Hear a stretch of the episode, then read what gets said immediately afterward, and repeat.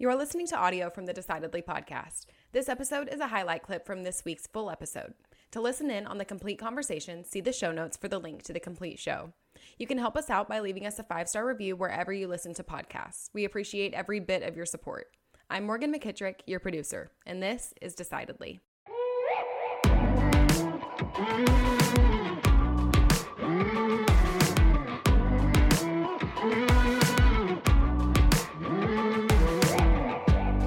All right, my first question for you is from Street Broad Street Fighting, signing lease or building my own building soon. I started teaching Muay Thai and MMA in January 2020, subletting from a jiu-jitsu gym.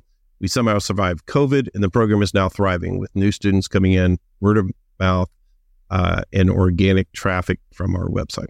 I have an opportunity to partner with another jiu-jitsu guy to open our own location in a different neighborhood in the city. He's coming in with enough money to secure the lease and pay the rent for a few months. In a way, this is a huge progress, but I'm still a bit hesitant to move forward. The rent is manageable. I'd be stuck paying it out of pocket for up to a year while we build a new business. Well, okay, so okay, you're you're paying rent out of pocket. That's how rent's paid typically. like keep going. right. Yeah, I don't, I don't know another way than out of pocket. So while there's risk, there's also room to make some serious money. What do I do? Risk it and move forward, or play it safe and continue to grow slowly yet gradually.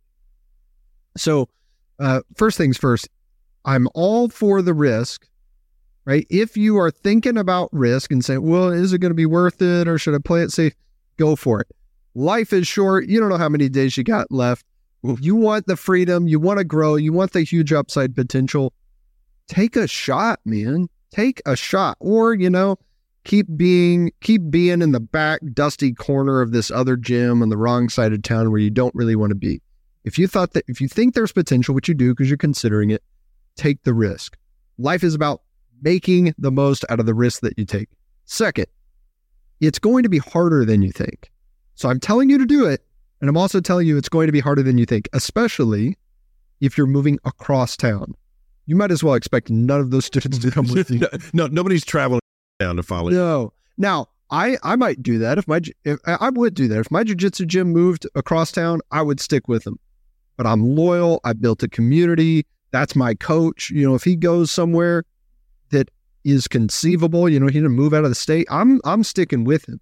But I've also been training there for seven years or something like that. So, eh, if you just started a few years ago, I don't wouldn't expect that type of loyalty out of your students.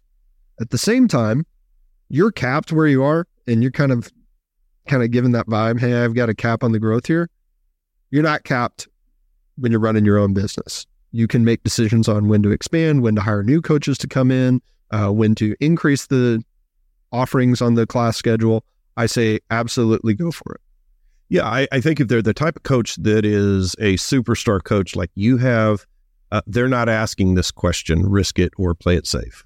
They're like, you know, hey, my, my guys are coming with me wherever I go. I think one of the things I would do is that you're going to tend to be one or the other. You're going to be a risk it type person like you, or you're going to lean into the play it safe type person. And I would begin to just get the uh, the other perspective from somebody who tends to look at another way, just so you are seeing the risks that if you're not aware of them, uh, if you're tempted to risk it, look at what you know what options are out there. So, so I, I would just look, talk to somebody who would take an opposite approach, just so you can get a full range of, of the perspective. You would talk to somebody who's going to talk you out of it I, I don't want them to talk me out of it, but I want them to see a different perspective. So if I'm a type of play it safe type person, I might come talk to somebody like you that might be encouraging. If I'm just a risk it person, I might talk to a play it safe type person who can help me discover what risks I might be otherwise missing.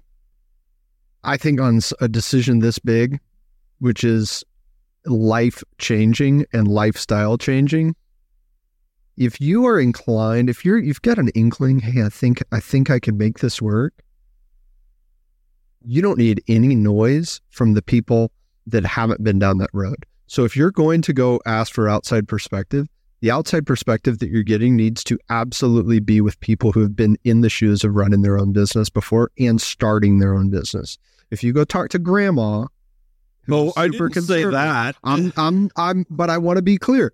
When when you talk about that when you're using the opposite approach, I really think the only The only way that opposite approach works, which can be very valuable, is if the person can relate. They don't have to have been in the exact same shoes, like they have to have started a jujitsu gym. And, you know, they don't have to be the same industry, the same business, the same road you went Right. down, but they do have to be able to relate. And if they can't relate at all, their perspective might not be what you need. Let's go to the next one. Okay.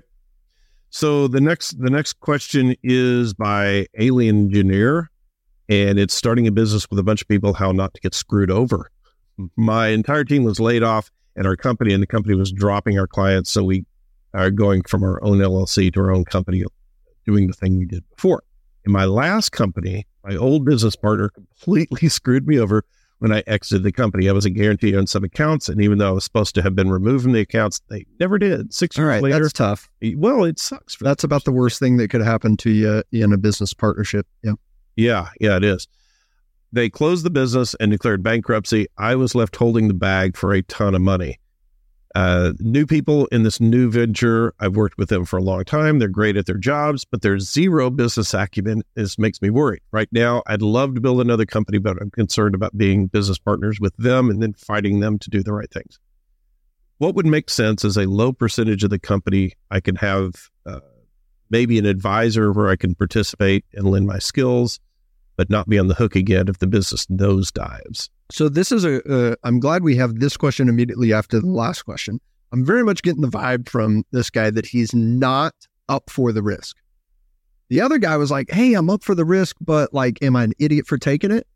This one is, well, you know, they're kind of talking me into it, but I don't want to. That's the vibe I'm getting. Is he doesn't really want to take the risk, and I'm not judging you. If I had gone through that type of experience, I might be a little bit averse as well. He's a little gun shy. But if you are timid, then it's not for you, right?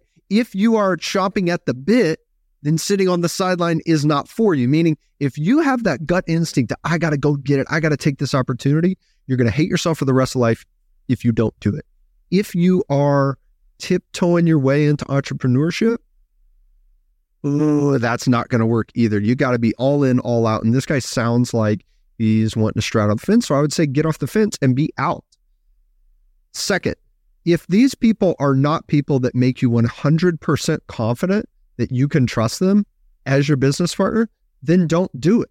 And I don't know, based on the question, if you have concerns about them specifically. You know, would you hire them to work for you? Would you work for them? If so, then they're probably pretty solid people. There's a higher standard if they're going to be your business partner for sure. But if if these are if there's something about the people, then run away, right? If they've given you any reason to believe that they lack integrity, run away from it entirely.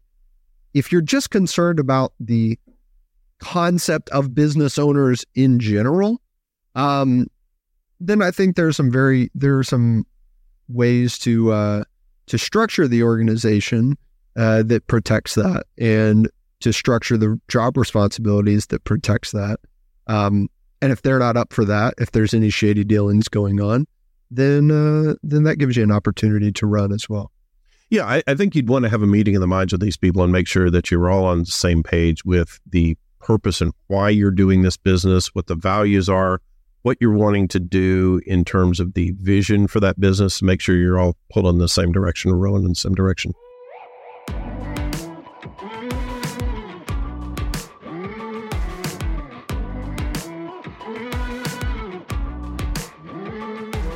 Thanks for making the great decision to listen in to this week's episode highlight. If you want more of what you just heard, see the show notes for the full episode.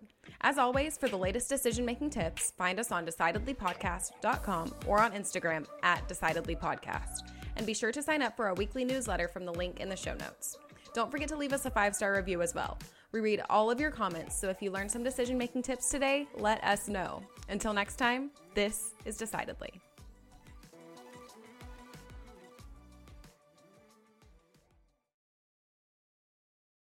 Insights, advice, and comments provided by Shawn Smith, Sanger Smith, and speakers identified as part of the Decidedly podcast should not be considered recommendations. Speakers not identified as members of Decidedly are expressing their opinion, and their statements should not be construed as reflecting the views of the Decidedly team. This podcast is produced solely for informational purposes, not personalized advice.